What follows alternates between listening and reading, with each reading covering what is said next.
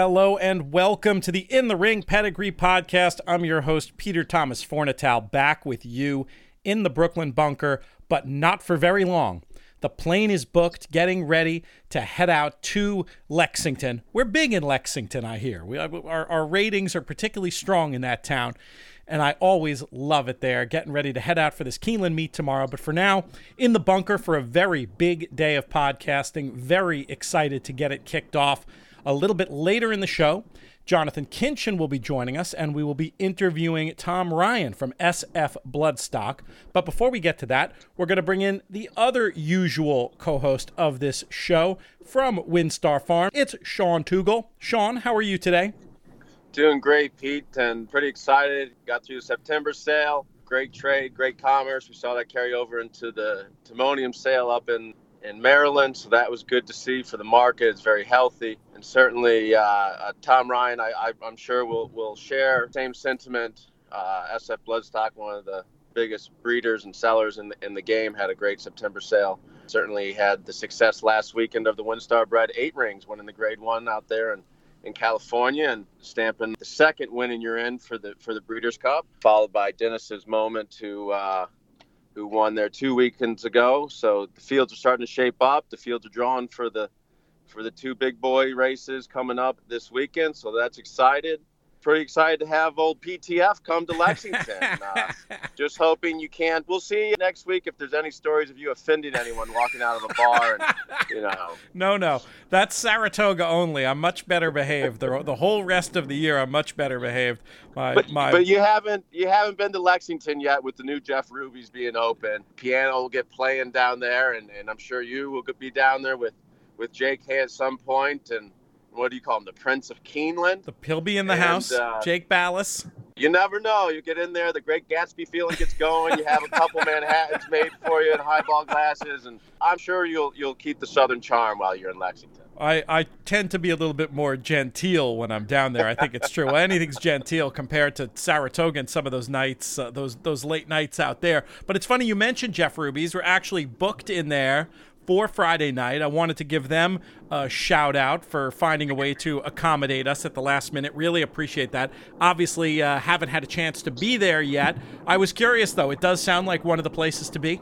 Certainly, it, does seem like a very frequented place for for Lexingtonians. Jeff Ruby's in Louisville was always the place to be after the Derby sounds like, and it seems like now after the sales and football games, what have you, the big events here in Lexington, they've got a great outdoor patio area, and that uh, it seems to, to draw in quite the group of people from Lexington, and, and I'm sure the the races will do the same, and it'll be fun and, and hopping and, and a good time when, for people who are looking to uh, to carry on carrying on is what we'll be doing. Can't wait to get down there. Can't wait to get out and back at Keeneland. I wanted to ask you, Sean, as somebody in the breeding business, what the significance of this Keeneland fall meet is. How important is it to what you do, and uh, what do you like about it?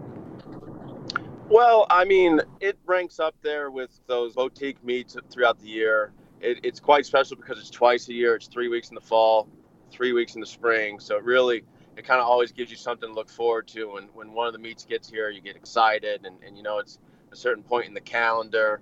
Uh, you know, in springtime, the summertime is right around the corner. Breeding season's kind of close to winding down with the foaling, and, and so you, you know that the, the light at the end of the tunnel is coming in the spring and summer. But uh, in the fall, it's really exciting because, you know, it really starts to highlight the two year old scene and both the Alcibiades and the the Futurity are both great two turn races for two year olds. Uh, certainly the the Shadwell Miles a, a, great race for for the three and up division on on the turf and just a lot of you know Breeders' Cup impl- implications this first weekend. But it, it's special for the breeders too. You know, it's it's it's racing in our own backyard. Breeders get a chance to come out and, and see their horses that they bred and sold maybe still own run right there in front of everybody else and, and that's a special moment and uh, you know it's just one of those it's one of those great places when you get your picture taken at Keeneland it's fun and there's always a big crowd and and, it, and it's you know it's really the heart of, of, of our sport um, all the best things that, that we all are in the game for really are highlighted at Keeneland and they do a great job and it's it's all about the horse and, and all the rest of it falls in because if we didn't have the horse none of this would exist. I can't wait to get back. Super duper excited about it. We're doing some special shows for Keeneland throughout the meet. We're going to be doing some Friday specific shows. We've already got one out there for opening day. We'll be looking in depth at Sundays as well. And then, of course, the Saturdays will be getting covered on the regular late week in the Money Players podcast. I want to talk about the specific two year old races this weekend. But before we do that, Sean, I just wanted to ask you your opinion about as for what we know right now, favoritism in the Breeders' Cup Juvenile. You mentioned Dennis's moment. You mentioned Three Rings. Which one do you think would go favorite if the race were held right now? That's a great question. I, I do think having a race over Santa Anita is going to be an advantage this year. The reports you hear is, is the track is is a little bit deeper, a little bit slower, and, and can be very tiring. So I do think having a, a a start or several starts over that track will be an advantage. Dennis's moment has has absolutely done nothing wrong in both of his races where the jockey stayed on. Uh, have been quite impressive, quite dominating. He's certainly going to have biggest test of his career when he gets to Santa Anita. But uh, on pure talent of what we've seen and, and, pure talent that that could take another step forward so far, uh, certainly Dennis's moment would have to be the horse. Um, that you'd have to circle, and and you know both are by very good sires, uh, well-established sires that you don't have any questions whether or not they'll they'll uh, be able to go those two, that two turns again consecutively and, and maybe improve a little bit more. So both great horses, and and I do want to I do think American Theorem, who ran second in the uh, American Pharoah, who's that was his second lifetime start. That's a horse who who has a lot of talent. Who who I've been I, I was very impressed by his first start. Very professional. He came back and uh, and ran a really good race behind obviously a very talented eight ring. So uh, you know, and and these young horses with with only a couple starts to go off and with and and horses that can can certainly change a lot in between uh, starts more so than you see with maybe older handicap horses who For sure. you have much more PPs to go with.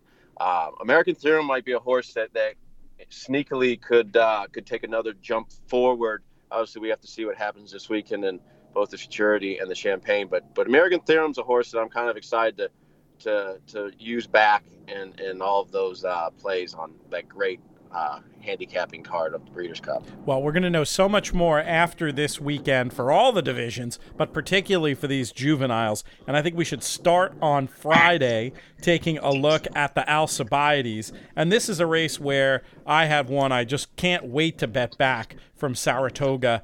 Uh, we talked about on the show before. Alondra really made a great impression on me in the paddock and on the racetrack, and just seems like one in terms of a bloodline, in terms of the hands that she's in, who's just due to improve. I'm very excited to see what she's got on Friday afternoon. How do you see this one? I agree with you. This has been a horse that uh, has been talked about for a long time. I remember seeing this filly down in Ocala over the wintertime. Uh, she was a standout going by the stand when she was down in Ocala. Uh, one of those horses that goes by, you said, "Who the hell is that?" And then she jumped up and won for Shug at, at Saratoga, and you know, I mean, when they win for Shug and Saratoga, they're usually pretty good. Two horses that I can think of that won were Honor Code first time out. He obviously went on to be a Grade One winner. Code of Honor won first time out, went on to be a Grade One winner. When when when they tout, tout themselves uh, for that barn at that meet, um, usually they're pretty darn good. And um, certainly Shug has has a great record here in his hometown of Lexington at Keeneland. She's one I'm excited about. I do uh, I do think there's another filly. I do think it's a great betting race, uh, full field, something you always see at Keeneland. But um, uh, the the Phil the model horse, a three horse, Spitefulness, who's coming off of the uh, uh, narrow defeat there. I believe it, it was in the in the Lassie. She's sitting on the board at 21 morning line. She's a horse. She's a filly that I have uh, have some intrigue about. their uh, stretching out around two turns. Uh, Palace Malice's last weekend one had a graded stakes winner and second in another graded stakes. And I think this filly stretching out around two turns could be very intriguing for me out of a very talented uh, filly there, uh, Phaeton. Very interesting note there for one that's 20 to 1 on the morning line. We can't talk about this race without talking about the likely favorite, Perfect Alibi, who was so impressive in Saratoga, winning a pair of races, uh, the Adirondack, and then coming back and winning the spinaway, and doing so in a race where she spent a lot of time on the rail that so many, including myself, thought was not good. I had bet Frank's Rocket in there, and it was one of those situations where with the trip Frank's Rocket was getting and the way the stretch duel was shaping up, if I could have quadrupled my bet uh, as they were turning for home, I would have done so, and it would have made Perfect Alibi's run all the more painful when she went and just not only got by, but in the end handled the perfect trip Frank's Rocket uh, very easily. Perfect Alibi certainly a valid contender to get the job done here. I just have my own preference for Alondra. Any others that you feel like talking about from this Alcibiades? The, the Bernardini, uh, very good race filly panty raid for the Godolphin. Can't Michael Stidham. Uh, certainly, her question mark would be if she's going to take the dirt. I certainly don't see any reason why she wouldn't. So that would be that would be another filly I think you'd want to keep an eye on. But uh, I I think is it Alondra? Is that how we're we're pronouncing it? That's what I said. I would probably go Alandra, but so uh, I mean she she's the one she's the one that I think uh, you know the race goes through her. She was so impressive in Saratoga and and has been throughout uh, her her career so far. Um, don't want to take anything away from Perfect Alibi, but you know I, I would have liked to have probably seen uh, those races come back a little bit faster out of Saratoga.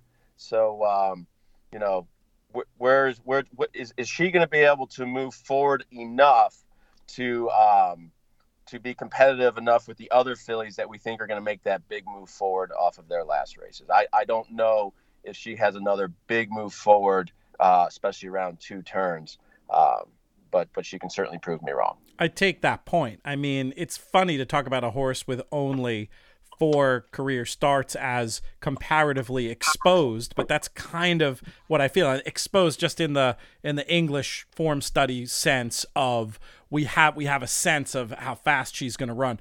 Maybe you believe she's going to run faster going farther, but it very often doesn't work out that way, as we know with these two year olds look, wouldn't be surprised to see her win at all. I'll have some bets where I have perfect alibi over Alandra, Alondra. We'll we'll get that definitive answer at some point very soon.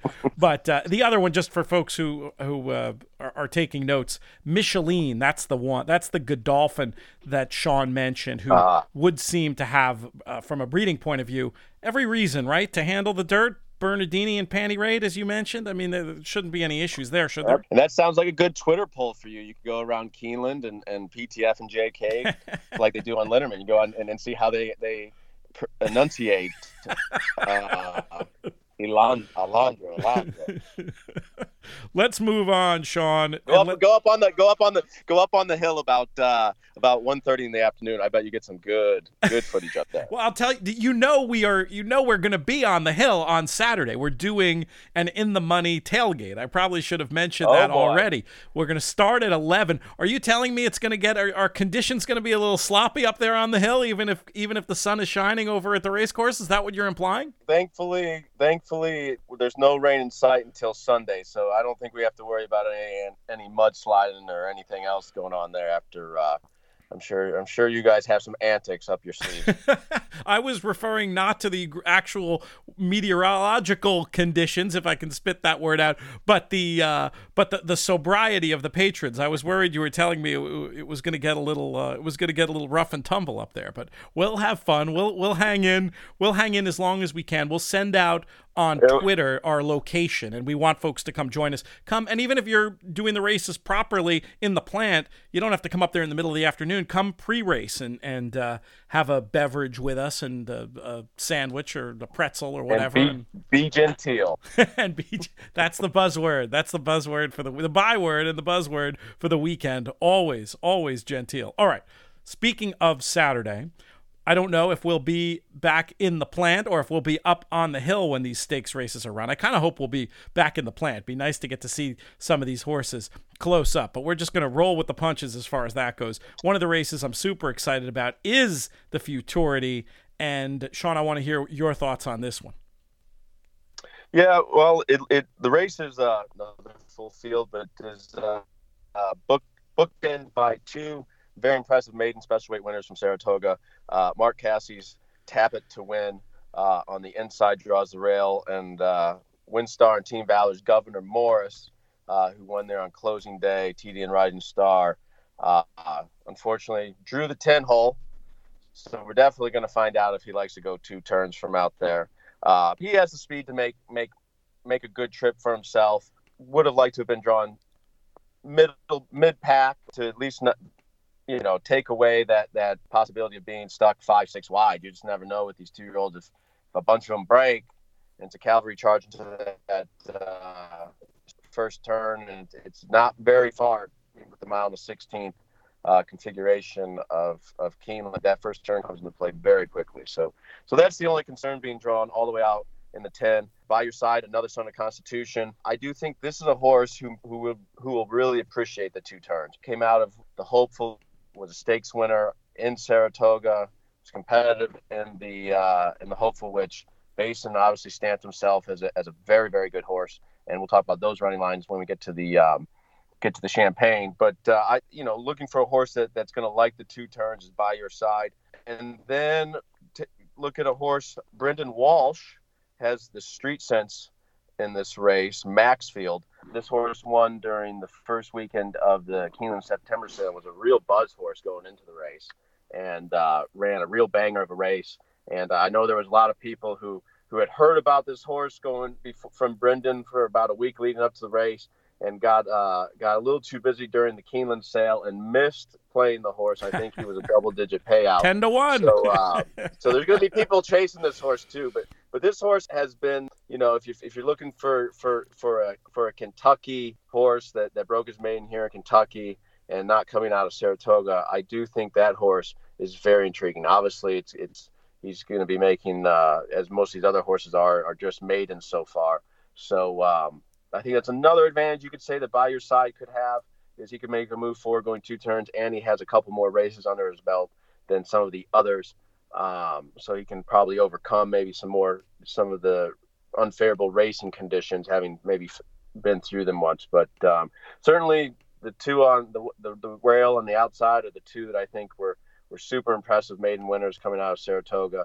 And then uh, Brendan Walsh's Maxfield. I think that's a horse that uh, you certainly need to keep an eye on when, when you're looking at this race. I love Gouverneur Morris in here, and I don't hate the outside draw, if only because of the options it will give Javier Castellano. And with the speed and just general physical impressiveness that this horse had on debut, I was thinking would be tactical enough to find the right spot fast enough to potentially go forward in the unlikely event that others don't. But I was just thinking that the combination of the rider and the tactical speed should be able to get a good spot and negotiate what could be a difficult trip. And sometimes we see the crowd overreact to these outside posts and maybe give it too much credence, and you get a little bit better price than than you might have otherwise. So I'm really curious to to uh, see how he handles proceedings. And it sounds like uh, from what you're hearing on the inside, Sean, it's it's all systems go. The horse is training well into the race.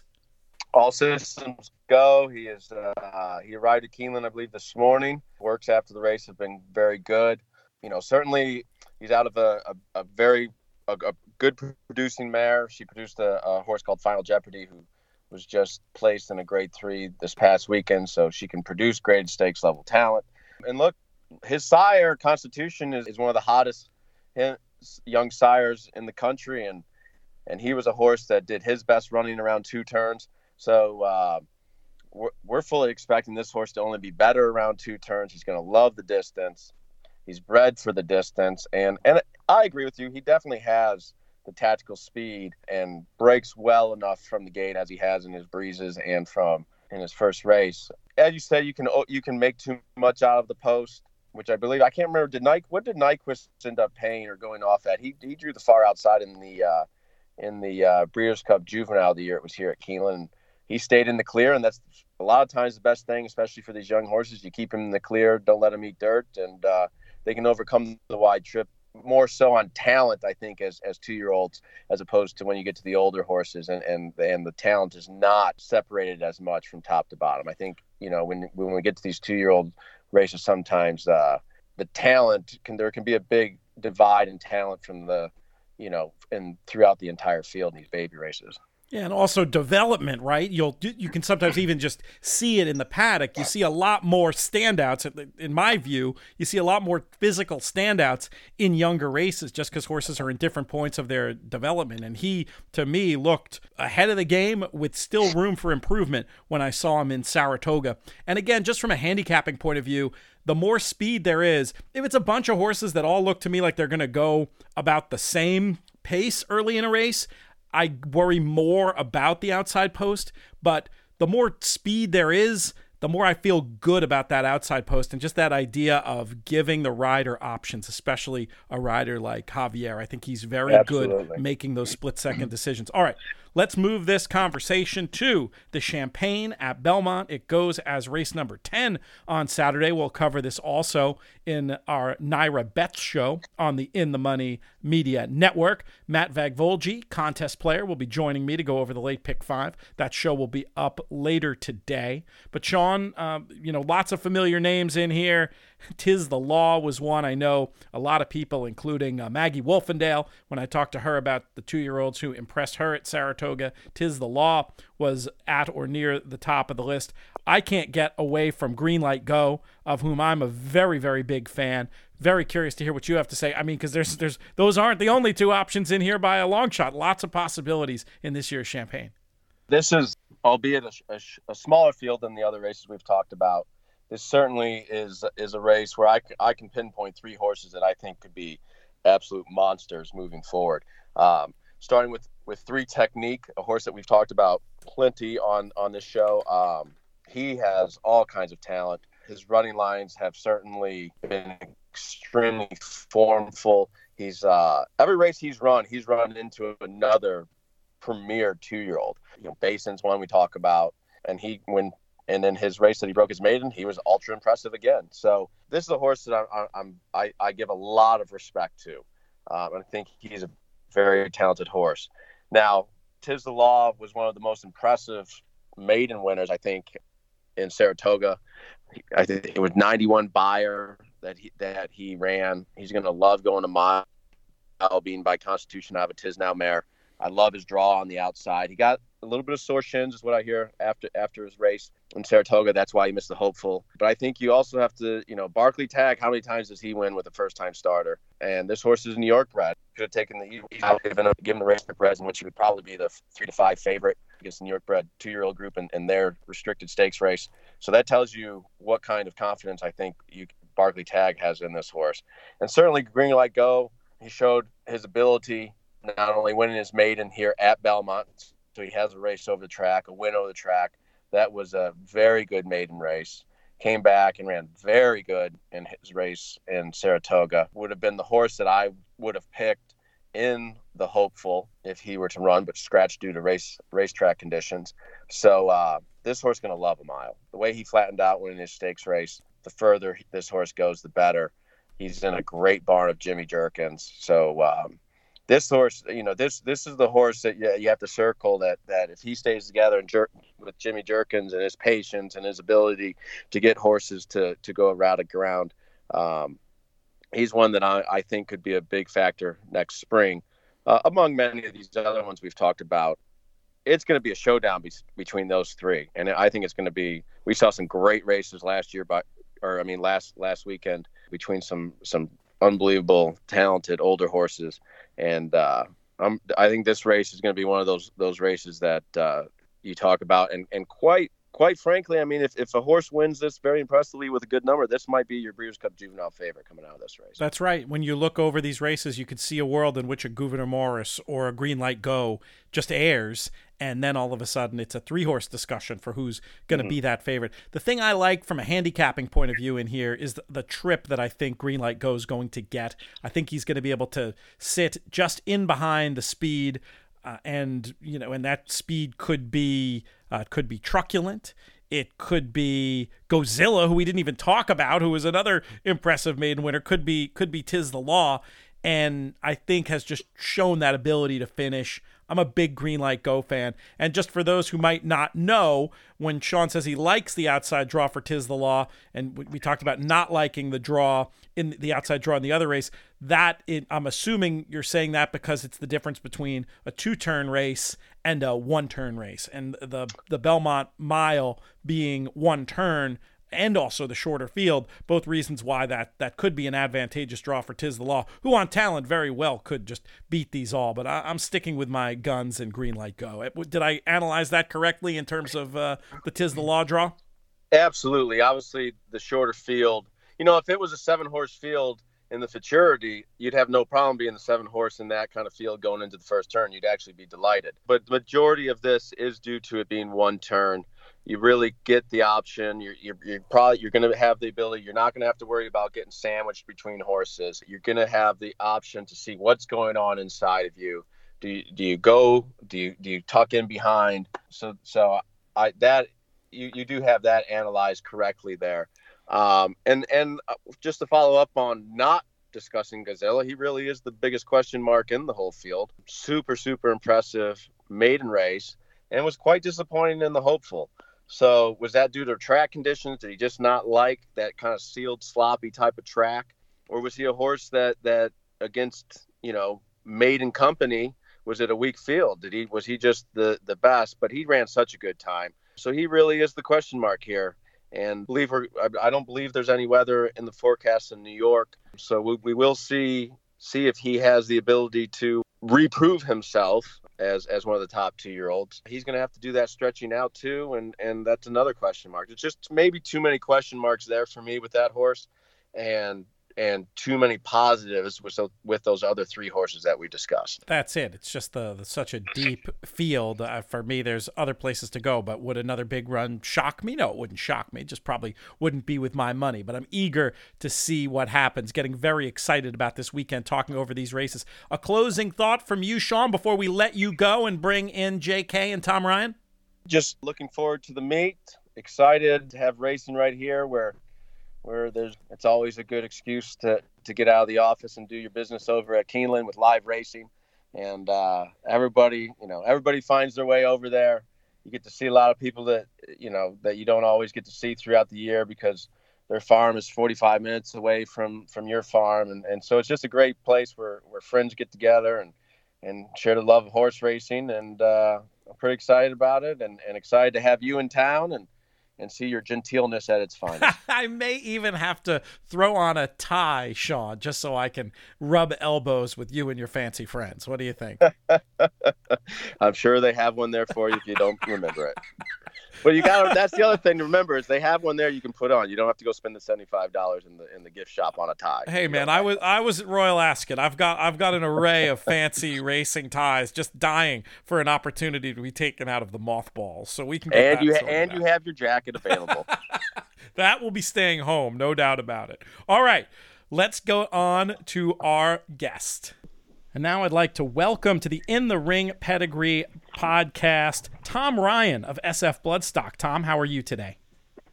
Good, guys. How are you? Thanks for having me on. Oh, things are going really well. We're super excited about the start of this Keeneland meet. Super excited about the Breeders' Cup and the excitement building for that event to a fever pitch, in part because of the prep races from last weekend. And I wanted to talk to you about a horse that you're involved with in eight rings, who was so impressive uh, visually and on the clock. I wanted to get a little bit of background from you about this runner and uh, and how you came to be involved.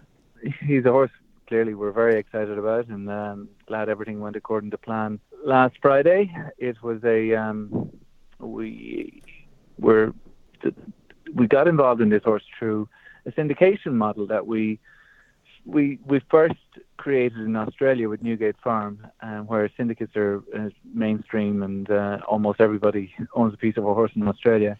And we felt that we could adapt the same model to, to some of our partners that we had, our existing partners, in, and, and bringing in new partners in America. And uh, we put together about 10 million bucks last year and bought about 24 colts. Unfortunately, one of them is eight rings, and uh, he looks to be the cream of the crop at the moment. Bob's very happy with him, and uh, we can't wait for the Breeders' Cup. I want to ask about the name. When we first heard the name and first knew about the horse, there was a lot of speculation. Oh, that's how many championships uh, the University of Kentucky have won in basketball. We've subsequently come to hear that it's a reference to uh, Coach Belichick, who, uh, of course, has the eight rings, the two that get me really excited to talk about when he was part of the New York Giants organization, and then the other six. But I wanted to ask how the name came about as a tribute to the coach and, and get a little perspective on that. Yeah, look, absolutely. It's uh, it's one of our main partners and, and great friends is uh, Sol Kumin. Um, Sol's involved in the deal uh, with Brad Weisbord, and uh, Sol is a very close friend of Coach Belichick. And um, eight rings it was. Uh, we gave Sol three or four horses to name last year, and that was one of the names he came up with. And he's named another colt that we really like, Cape Cod, as well. And we've we've nice. got others as well that, that Sol had uh, had a hand in naming. Tom, you mentioned the the group and and uh, the 24 Colts that you guys got.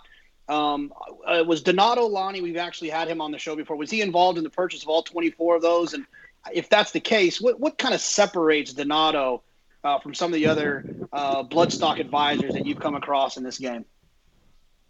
Look, I've known Donato now for 20 years, and he's one a close friend, and two, he's a guy that I have the utmost respect for you know his his record speaks for itself. He's um, he he's just a fantastic human being, and, and he works so hard, and he's he's just he's almost a savant when it comes to identifying a racehorse. He he's able to see something in horses that I can promise you I can't see.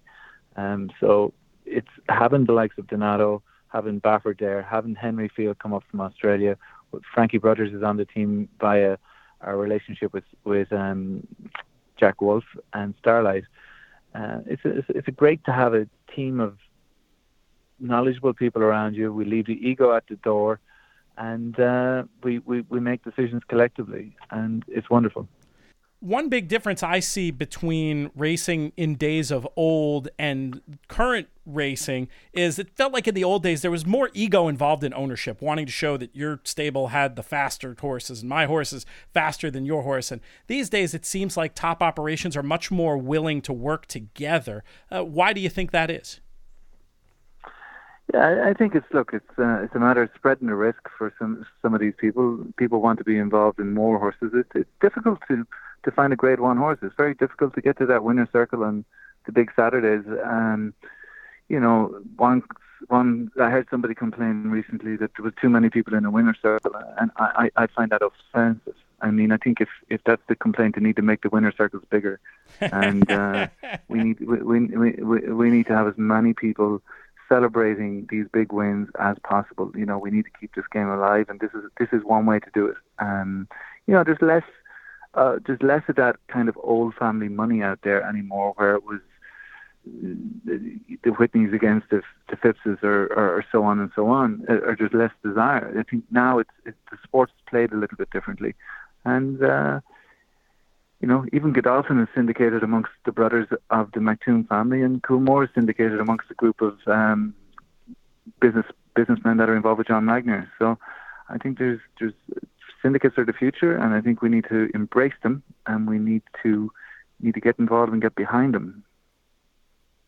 Tom, obviously, you guys, uh, you mentioned the 24 Colts, and, and, some of the names I think some people will be familiar with. Uh, Mohawk being one of them. Uh, we have a lot of horse players that listen to this this show as well.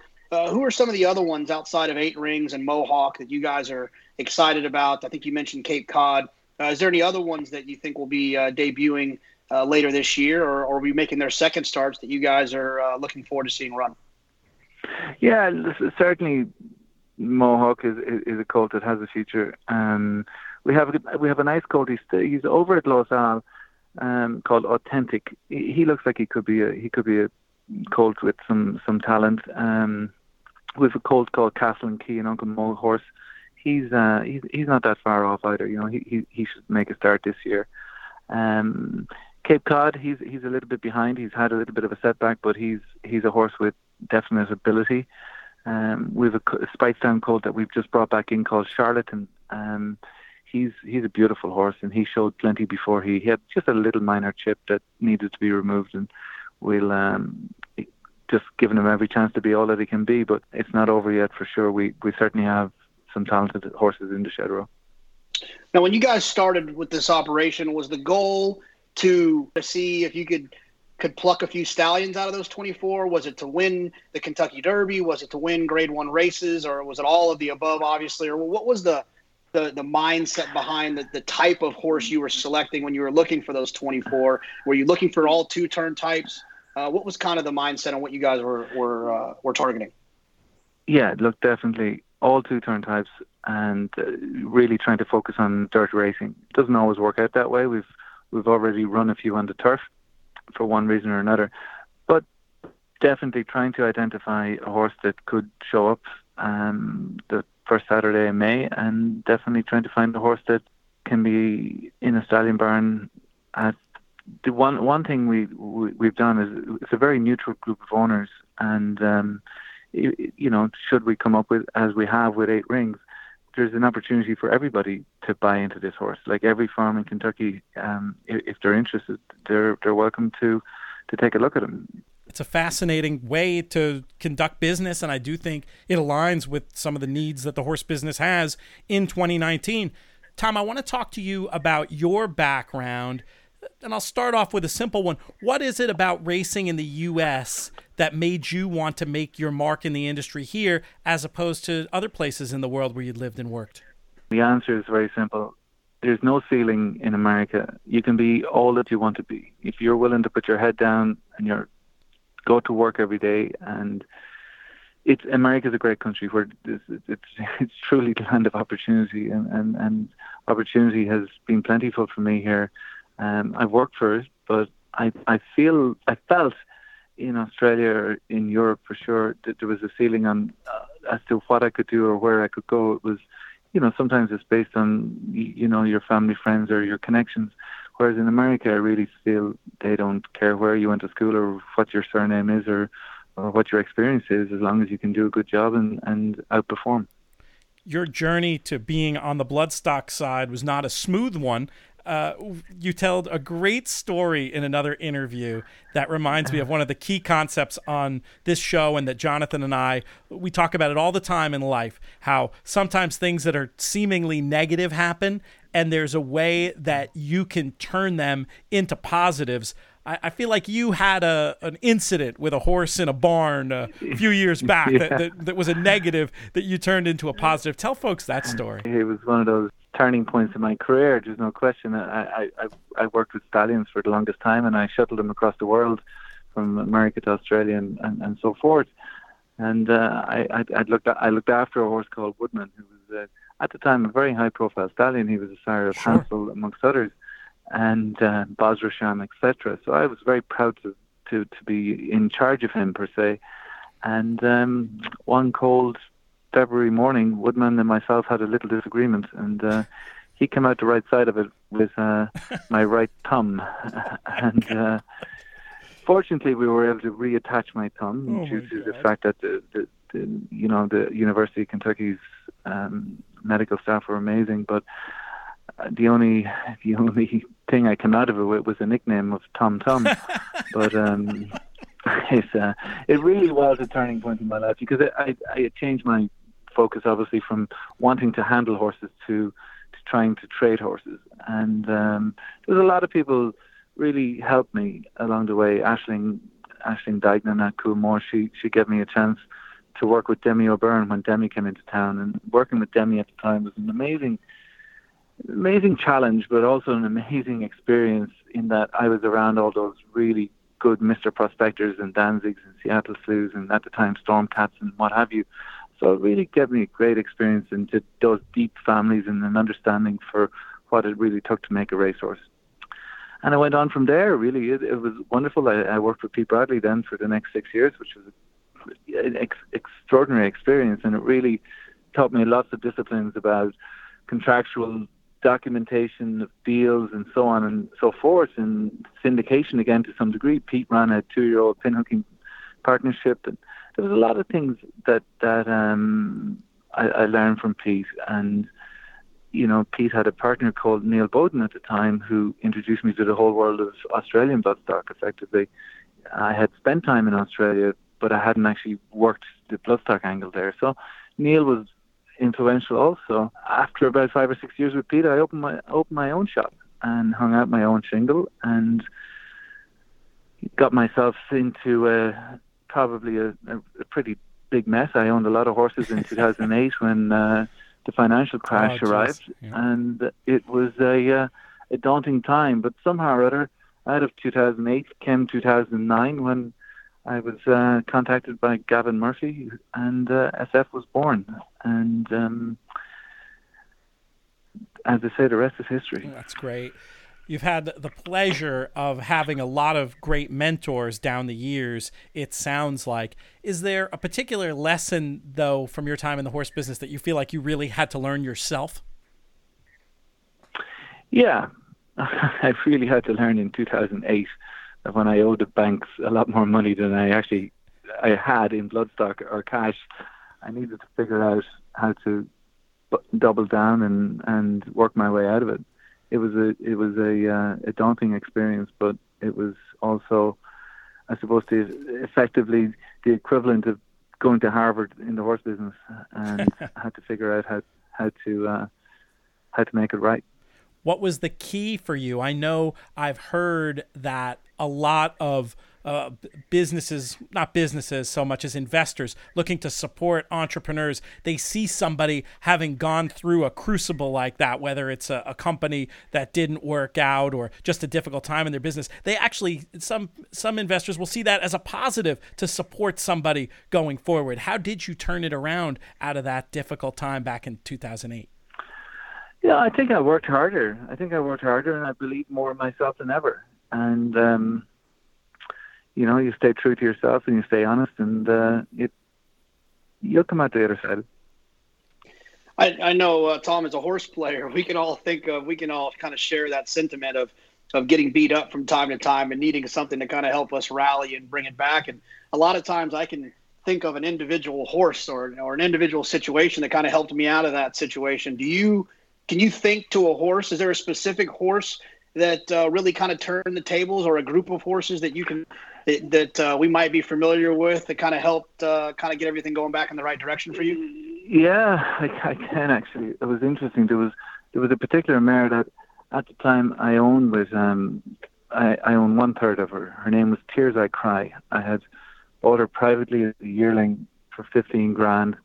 She was from the family of the Street Crying Shamardal and um, you know we thought we were going to sell her as a yearling very well, and the sales went upside down. Everything went backwards. We couldn't we couldn't sell her, so we had to put her in training. And at the time, we put her in training with a young trainer called Cody Autrey, and uh, Cody trained a filly for us to win a stake, and to she ended up being multiple graded stakes placed. And we we bred her to Curlin in his first year. I can't remember what his fee was. It might have been sixty or seventy-five thousand. But Tears I Cry walked into that November sale, might have been 2010, I think, and she brought 735,000 or something like that. So that helped turn it around, and I thought that was the best trade I could have made. But the reality, what was interesting about it is her first foal came back and brought 710,000. so, but you know, she ended up being bought, bought by a man from Australia who turned out to be a good friend of mine ever since. And uh, it was a good story. You know, we we've had some we had some pretty good licks out of the Canyon game back along the way, and um, lots lots of good stories. But I, I've I've uh, I've bought and sold more slow horses than fast ones, like everybody else. Funny, funny enough, I've I've done the same when it comes to wagering. yeah, there you go. The nature, the nature of the business. Tom, you've lived in Lexington for a long time now, and it seems like a place that you've really adopted as your home. I was curious to get your thoughts about Keeneland as a racetrack, especially for somebody who's uh, seen racing around the world. What uh, what about what makes Keeneland special? Keeneland's a very special place. It's got one, it's a great facility, um, and two, it's just got a great vibe around it. You know, it's at the most perfect times of the year, springtime when the, you know, it's just starting to warm up and the leaves are coming on the trees and everybody wants to get out and, you know, girls want to show off their legs again and uh, guys want to chase girls, and uh, you know, fall is. Uh, is, racing here is amazing and it's interesting as I'm sitting here right now it's 97 degrees today in Lexington but by the weekend it's supposed to drop down into the 70s so you know we'll get plenty of sunny 70s uh, afternoons here and it's just hard to really find anything better at this time of the year it really is a great place. We're looking forward to heading out there. I imagine you'll be in one of the fancy areas where you have to wear a coat and tie. Where if JK and I try to approach, we're liable to be shot on sight. But maybe you can maybe you can deign to uh, let us buy you a drink somewhere around Keeneland at some point this weekend. Uh, I, I, I look forward to it, guys. You you do a great job, and it's it's wonderful to see you guys bring some of these stories and tales to the to the thoroughbred industry, to the horse players, and for people to get to understand somebody like me and others what we do and where we come from. And I think it's a great industry. I think it's it's we're we're alive and well. We we um we just need to work together to um create the network that will create the future. I love that message. Before we let you go, I think JK had one more question for you, Tom, and then we promise we'll let you get on with your day. yeah, Tom, I just wanted to know. I know obviously the yearling sales are starting, and and the Starlight West venture uh, looks to be going in the right direction from the yearlings that uh, you guys bought previously. Uh, have you guys started to re up again, and and how many uh, how many uh, uh, colts have you guys purchased in this crop yeah. of yearlings? Yeah, so currently we have 14 purchased. We got two in Saratoga and we bought um, 12 in Keeneland. We found it hard. We found it hard. You know, Sheikh Mohammed, when he drops in that big 747, he, um, he, he, he makes, he makes, uh, he makes life good for some people and, uh, and difficult for others. And, uh, we felt like we got, we, we really had to stretch and reach and work very hard to get the 12 we got but that's a good thing too, right? We we want to be in a strong, vibrant market. We also want to be able to create the eight rings of the world and the justifies of the world, and be, you know, these are the these are the sort of horses that we want to be able to have a marketplace to sell back into. So it's uh, you can't have it both ways. Makes perfect sense, and we're excited to follow your progress this year and beyond. Tom Ryan, thank you so much for your time today. No problem, guys. I really appreciate it.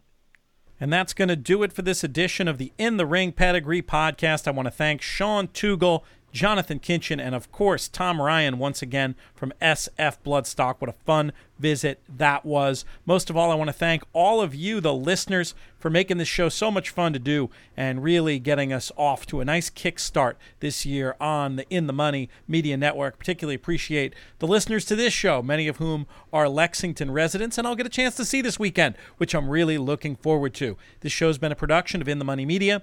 In the Money Media's business manager is Drew Coatney. Our chief creative officer is Jonathan Kinchen. I'm Peter Thomas Fornatale. May the hammer drop your way.